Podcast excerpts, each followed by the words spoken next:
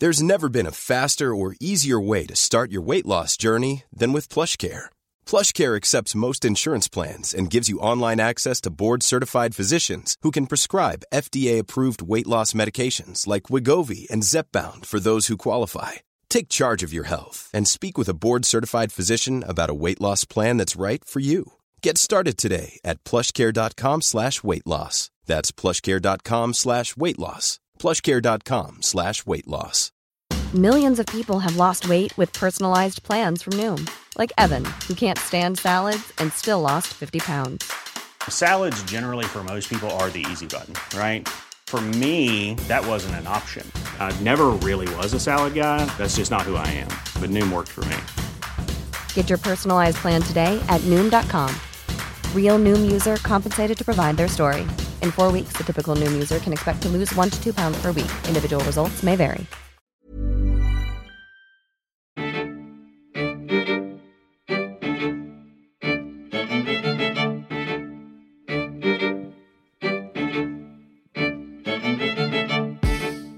Hello and welcome to Curious Canadian History. I'm your host, David Borys.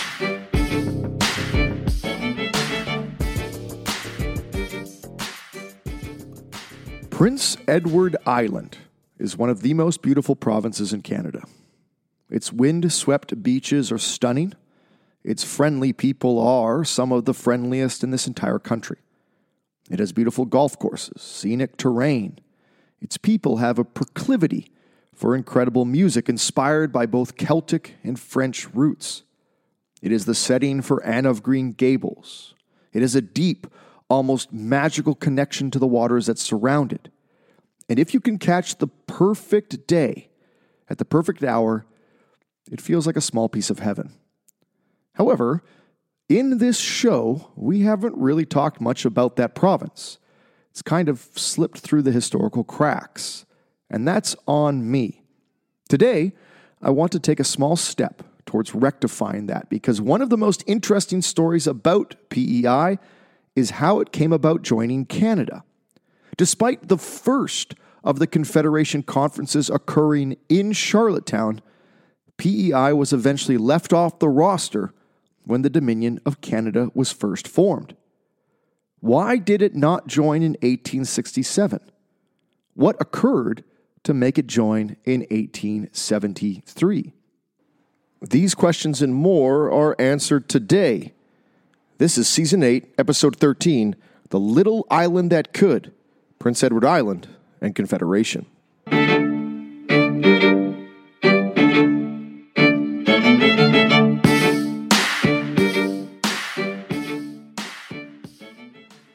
To explore our subject matter today, we brought in an expert, and that expert is historian and podcaster Christopher Dummitt.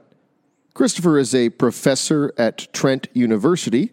He is the author of the book Unbuttoned A History of Mackenzie King's Secret Life, and he runs the podcast 1867 and All That. There are two full seasons now with 24 episodes. It's like a history of Rome, but for Canadian politics. And of course, Christopher is a lover of good stories. I began our discussion by asking Christopher to give us some background context to the discussions over Confederation in the 1860s. All right. Well, I mean, I'd say essentially it's a Canadian story, but by Canadian, I don't mean that what we think of as Canada now is in all the provinces across Canada. It's a Canadian story, and that it's the the province of Canada, which included Upper Canada and Lower Canada, what we now think, or Canada East, Canada West, what we now think was Quebec and Ontario. I mean, the whole push for a British North American Union to join these colonies together is fundamentally a Canadian problem, and it's it's it's to solve it's to solve a Canadian problem. It's a Canadian problem that was created when Upper and Lower Canada were pushed together in 1841 in the Union of the Canadas after the rebellions of 1837 and 38.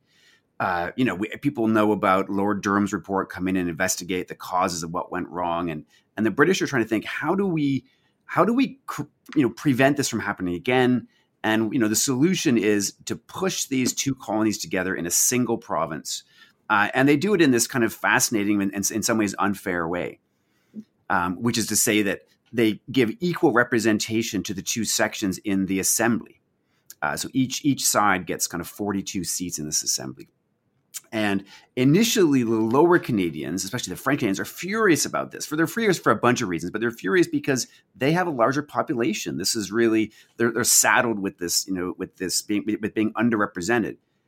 The problem is that over the course of the 1840s, 1850s, um, uh, you know, the, the, the Canada West population, Upper Canada population, just continues to grow at, at a faster rate than than than than uh, uh, you know Lower Canada, uh, uh, Canada East, and they are. So increasingly, it's Canada West who was perfectly happy in the 1841 to have equal seats. Now they're furious. This is so undemocratic. How could this be the case? Um, so that's one. That's the main issue. And, and so the Canada West politicians, especially a guy eventually comes to be the, the head of the kind of main opposition force, a guy named George Brown, head of the the editor of the the Globe newspaper, you know, ferocious debater, fascinating guy, and he wants, and as other people of his allies want, rep by pop, representation by population, equal. You know, basically, it's essentially a very democratic argument. They want the the the representatives in the assembly to be kind of roughly equal in terms of who they represent as voters. So it all sounds fine, except in the at the end of the 1840s, I know this is a long backstory, but it's it's useful to get the long backstory. At the end of the 1840s, the Canadas first, uh, well, Nova Scotia first, and the Canadas win what's called responsible government, which is essentially um, the the British Westminster style democracy in North America. They, they Canadians win their the foundations of Canadian democracy are really uh, uh, in that those fights for responsible government. And by 1848, 49 the Canadas have fundamentally won responsible government. So Parliament really matters now. The, the governors who had previously, you know, they'd certainly listened to the assemblies. The assemblies have been powerful, but now the governors are increasingly less, less powerful. It's the assemblies who are and the cabinets who are having this great power. And so this, these issues really come to matter.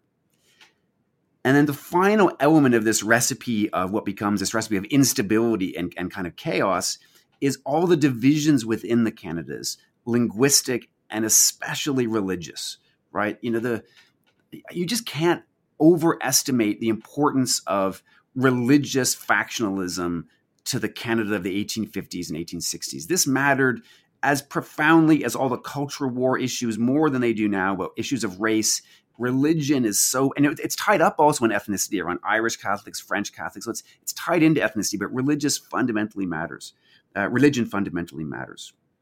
And French Canadians are pretty good at voting as a bloc together. They see themselves as having a national interest in voting together. And the the the, the other Canadians, English Canadians in Lower Canada, so there's a certain number in Lower Canada, and then and in Upper Canada, then but they're quite divided by a whole series of loyalties of political beliefs. And so the, the the faction amongst the faction that wins essentially, initially the reformers, and then by the 1850s, the, the conservatives, is the faction which can ally with the, the, the large Fr- French Canadian bloc. But okay, all, so all these things together. But by the end of the 1850s and into the 1860s, the thing is, Canada West population has, has grown so much. There's such division within Canada West that that any faction that comes to, to, to head up the government is just very unstable. And so that by the 1860s, you're having governments come in and get voted out, get voted in and voted out. And there's just a real frustration with being able to, to, to solve problems.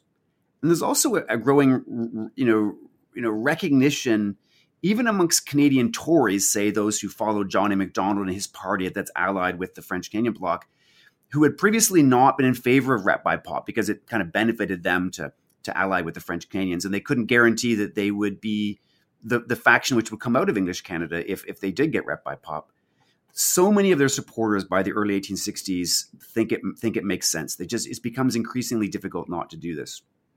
So 1863, 1864, there's a kind of rise and fall of a series of these governments, and and and and uh, uh, you get this point where in 1864, kind of in the, the, spring and summer of 1864, it looks like there's going to be another government's going to fall, and they're you know they're going to have to go to another election, which will be inconclusive.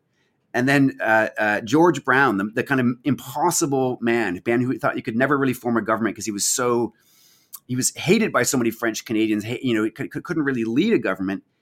In the midst of this, he does this really unexpected thing: is he he he he lets it be known that he he would be open um, to supporting a kind of coalition government with his his enemies, his personal enemy Johnny A. Macdonald, who he's got a real beef with, and and hmm. and you know uh, Georges Etienne Cartier, the leader of the French Canadian Bloc, and, and others. Now he doesn't initially want to be part of himself, although he's later convinced he should be part of it. But he kind of presents us all olive branches. Okay, I'll be part of this coalition if if the, the aim of the coalition isn't to govern indefinitely, but is to create a wider union of British North America. And so this is the kind of real turning point in the Confederation story. There's been a Canadian problem which has grown up. And so George Brown does this kind of amazing thing. Says, okay, I'll I'll, I'll go against what's have been some of my principles if we can get this thing I want. Because he he wants and insists that if it happens, he'll get rep by pop. Interesting. So George Brown is really kind of the the, tr- the trigger man on, on this whole momentum, isn't he? Yeah, he is. It's funny because obviously, you know, uh, uh, Johnny Macdonald gets a lot of credit because he's such a he's he's the vastly more skilled politician. But Macdonald, until really the last minute, he he's speaking against uh, British North American Union and Confederation. But he, he he's he's very astute politically, and so as soon as it seems like this this is a, a possibility, he just turns around and says, "Okay, let's do it," and then you know uh, you know heads to the front of the of, of, of the flock. So okay, great. So we we we established this very, like you said, this very Canadian um, problem, and George Brown sort of is the first to sort of say, look, let's try to break, let's try to break this political deadlock effectively, and and George Brown's vision is sort of this wider, uh, you, you know, not confederation necessarily yet, but this wider sort of political body. So let's move over to Prince Edward Island then. So at the same time that this is kind of going on in the Canadas, what is going on demographically, politically, and economically in Prince Edward Island?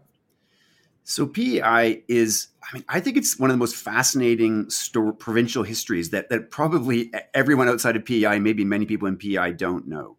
PEI is this unique province within Canada that is created very unlike just just about any other. Which is to say, when the British take control of, of what was called Ile Saint Jean, Saint John Island, in, in, after the Treaty of Paris, after the you know the everyone knows the Battle of the uh, uh, uh Plains of Abraham, but you know that that's when St. John Island later becomes Prince Edward Island, becomes part of the kind of British Empire. Um, there are only like several hundred people, Acadians, uh, Micmac, living on the island. It's very, it's really uh, uh, largely not not uninhabited, but largely uninhabited on, on, on a full time basis. And so, the British decide that they're going to treat that island very differently. They're going to separate it apart from the rest of Acadia, um, and they're going to say, okay, we're going to treat that very differently. And they they hold a lottery, which is to say, a, a land lottery. Did they divide the island into 67 different massive estates? and they allow essentially loyalists in, in, in England to, to, join this lottery, and they're and they're provided they they win or they, they, they purchase in some ways through this lottery. they they're offered the chance to purchase these massive landed estates. And so this is different than every other place where land grants. Sometimes there are large land grants, but the idea is you're gonna you're gonna have individual farmers taking up private property, and that's the real push. So PEI does this very different thing, and now the British government wants and insists that that they uh, that that the landowners uh, settle these estates, and they, they, actually want them to settle settle them from Protestants outside the British Empire, which never really happens. Mm-hmm. Uh, and for a variety of reasons, that the isolation, the difficulty of this, that, that never really happens. They, it's very difficult to settle. There's the American Revolutionary Wars uh, intervene, the Napoleonic Wars. And so most of the settlement that happens in PEI comes really in the period after the uh, Napoleonic Wars, after 1815. Um, and the by the time we get the 1860s, you know, PEI is settled by kind of a, a mix of, of Protestants and Catholics, quite, quite a, an, not an equal mix. The Catholics are in the minority, but they're a pretty substantial minority, Scotch and Irish mostly. Um, but the politics of PEI, you know, you have the same stories there about the fight for responsible government that happened, you know, and they, they, PEI gets it in, in, in the early 1850s. Um, and you know, you get so you get the same kinds of politics. But the one unique feature is this whole land question, because um, the, the the people who eventually settle in PEI, many of them do not have freehold tenure, right? And they are they're they're tenants, or many in some cases they're squatters, and uh, so they're kind of insistent on you know getting their own property rights. They want to purchase the lands, but often the landlords aren't keen to to sell their properties. The landlords are almost all almost all absentee landlords still in Britain they see these big estates as just kind of land land investments, right? Um, so not what the British government wanted them to do they're represented on the island by these agents, these land agents who are really the the the, the, the upper upper middle class, the the the, the administrative class of, of PEI for the most part. These people who are acting on behalf of the landlords in, in connection with the tenants, and they they are the kind of educated um, elite in the colony and everyone thinks they're kind of getting screwed. So the landlords think think they're not getting enough rent, and and there's the tenants are always going into arrears on their rent, and then there are all these local customs which happen. So you're not going to pay interest on your arrears, and this, and so they're upset. The the the land agents are feel torn between them, and and the, the, the tenants and squatters feel. You know, they can't purchase their land. They're different. They can't. If they make improvements on the land, they're not going to benefit from that. So, all of the politics of the island so much focus on this land question. Um, a whole bunch of people try to solve problems. There's a, there's a radical movement in the 1830s to try and take the, the rights of the landlords away from them. The Escheat movement, it's called, and that that fails. Um, and so, if, if, we take you right up to the to eve of Confederation, there's a, there's a big land commission which gets established in 1860, which tries to find a solution, and they they essentially probably do find a good solution, but the British government, at the behest of, of the proprietors, the landholders, they nix it and, and don't go along with it. So on the eve of Confederation, PEI is it's got a responsible government, it's got a politics centered around land, and they're looking for a solution. Hiring for your small business? If you're not looking for professionals on LinkedIn, you're looking in the wrong place. That's like looking for your car keys in a fish tank. LinkedIn helps you hire professionals you can't find anywhere else, even those who aren't actively searching for a new job but might be open to the perfect role. In a given month, over 70% of LinkedIn users don't even visit other leading job sites. So start looking in the right place. With LinkedIn, you can hire professionals like a professional. Post your free job on linkedin.com slash people today. Okay, that's interesting. So you have this uh, movement towards confederation in the Canadas. You have PEI with this very serious land issue. Um, we we do know that the other the maritime colonies have also been discussing broadly a form of maritime union as well, right? So when PEI is first approached, what what are what do they lay out as their sort of concerns? Okay, if you want us to join, here are the things we we need to have taken care of, and obviously, I'm sure the land question is going to be part of that. I mean, uh, I would say initially disinterest is the. Oh, okay, the interesting. Go ahead. Could, could so you explain think, more about that if you don't mind? Yeah. I mean, I think the, the so the idea of maritime union, which is floated for around, you know, which is basically rejoining up all of these areas which have been divided up because it had been all of one Acadia under New France, and they say, oh, let's join them all back up together and create this kind of single single province. And you know, it's it's kind of an intellectually interesting idea, and it's taken up by in the 1860s various people, but in, in particular the the governor of New Brunswick, Arthur Gordon.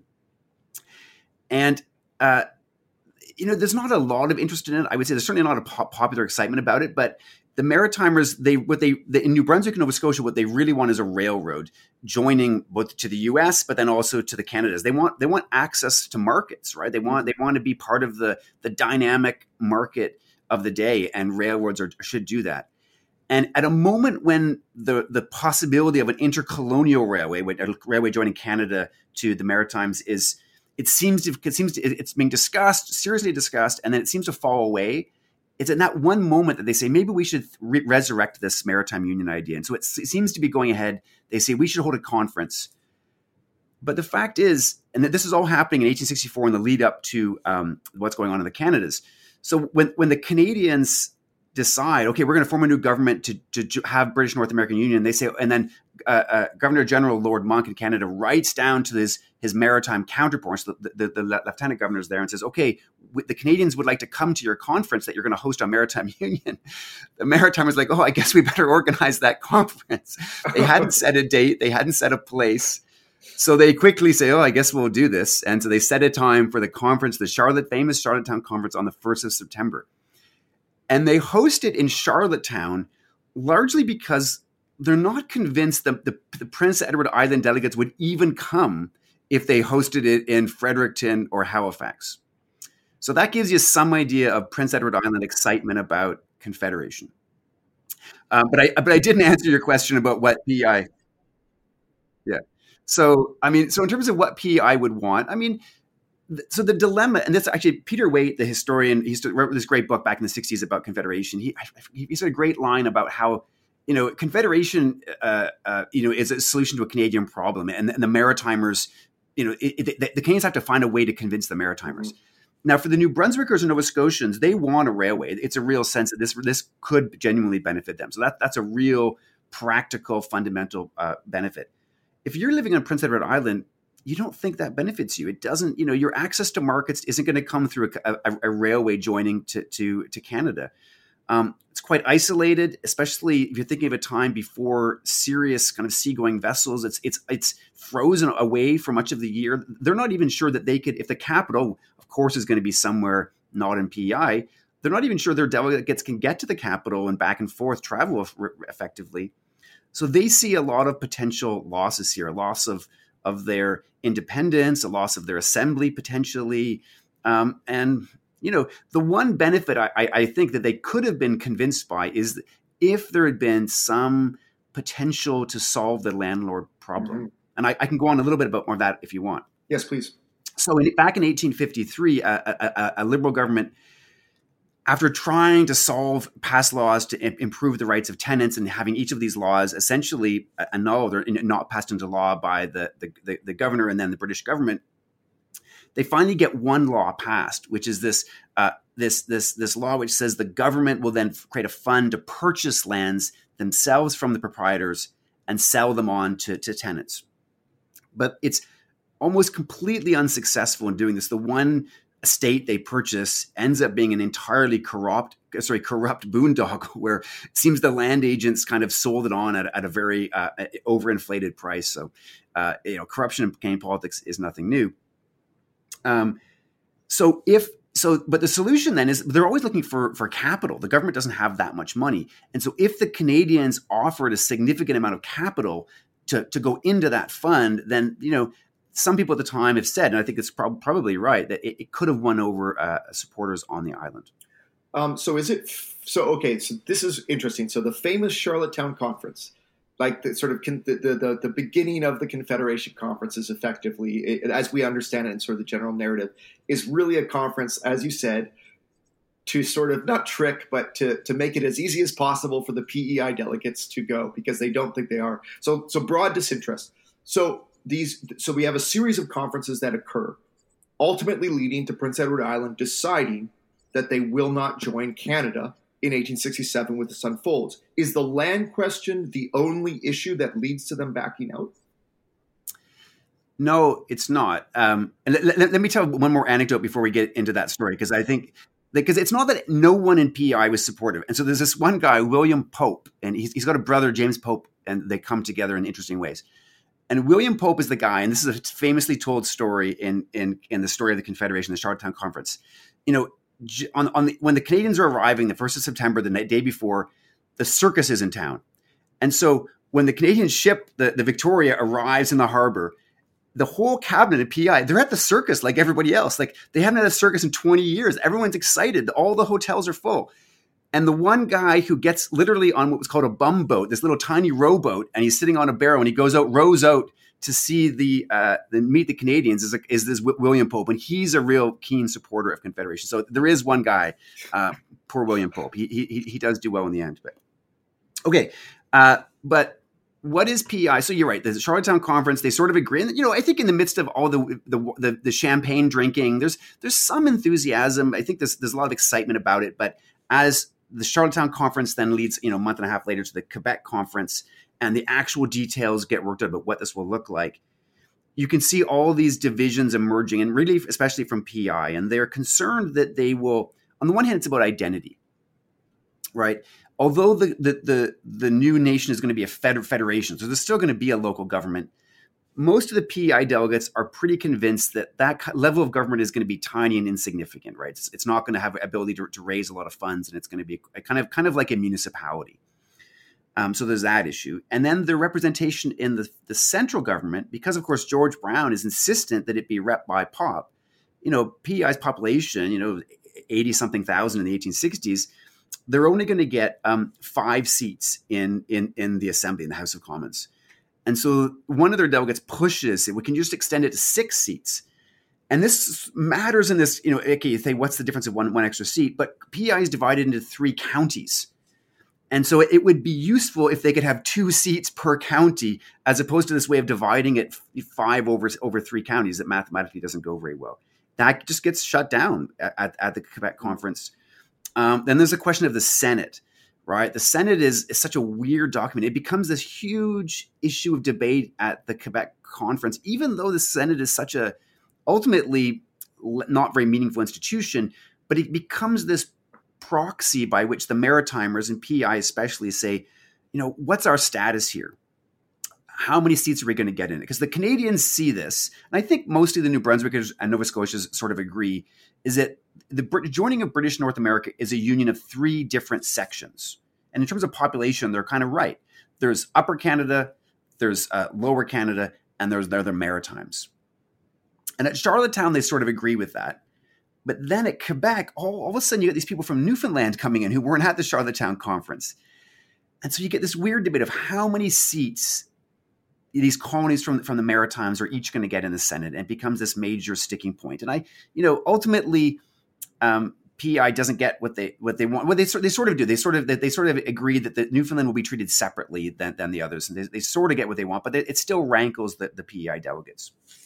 So it's that kind of issues of identity and and at the at the Charlottetown sorry the Quebec conference the whole issue of money for uh, land purchases it just goes nowhere it's, it's just it just dropped right so the one real incentive that could have been used to lure them in is just not significant now you might say why why is this the case and i think the the thing is for the Canadians who are the real movers at the conference they're moving almost every you know all these resolutions to put the to put put things together they need New Brunswick and Nova Scotia. They need the rail link. They need the the ice free port on the Atlantic.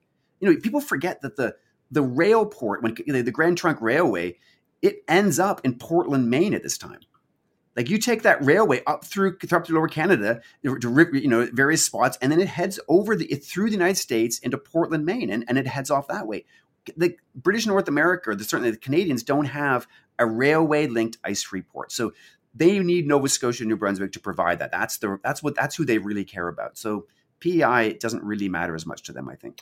That's really interesting, and it's it's interesting that you said how Newfoundland was going to be treated differently because today, of course, when you say Maritimes, that Newfoundland's not included in the concept of the Maritimes. Like like people from Newfoundland wouldn't identify as Maritimers uh, in the PEI New Brunswick Nova, Nova Scotian way, which is really interesting. So okay, this is great. So you have this situation where PEI, like you said, this ice free port is kind of crucial. It makes New Brunswick and Nova Scotia strategically and economically so vital to the Confederation project. PEI, you know, good addition, but there's not really any impetus on both sides, it seems like, to really make a deal that can stick, to really like dangle the carrot that will finally work. And then, of course, as we know from 1867 into the early 1870s, things begin to change. And maybe you could comment on what does change, because obviously the attitudes on both sides are changed dramatically during this period.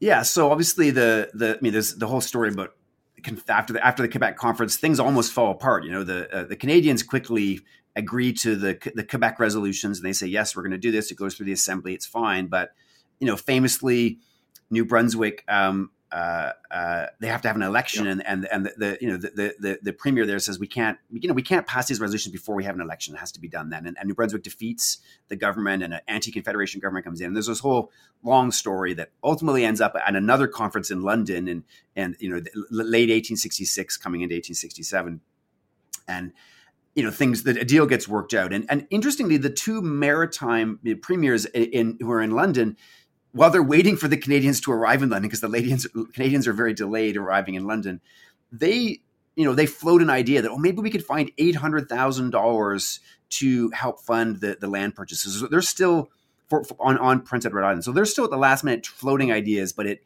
it it's rejected by pi and and I think by the Canadians.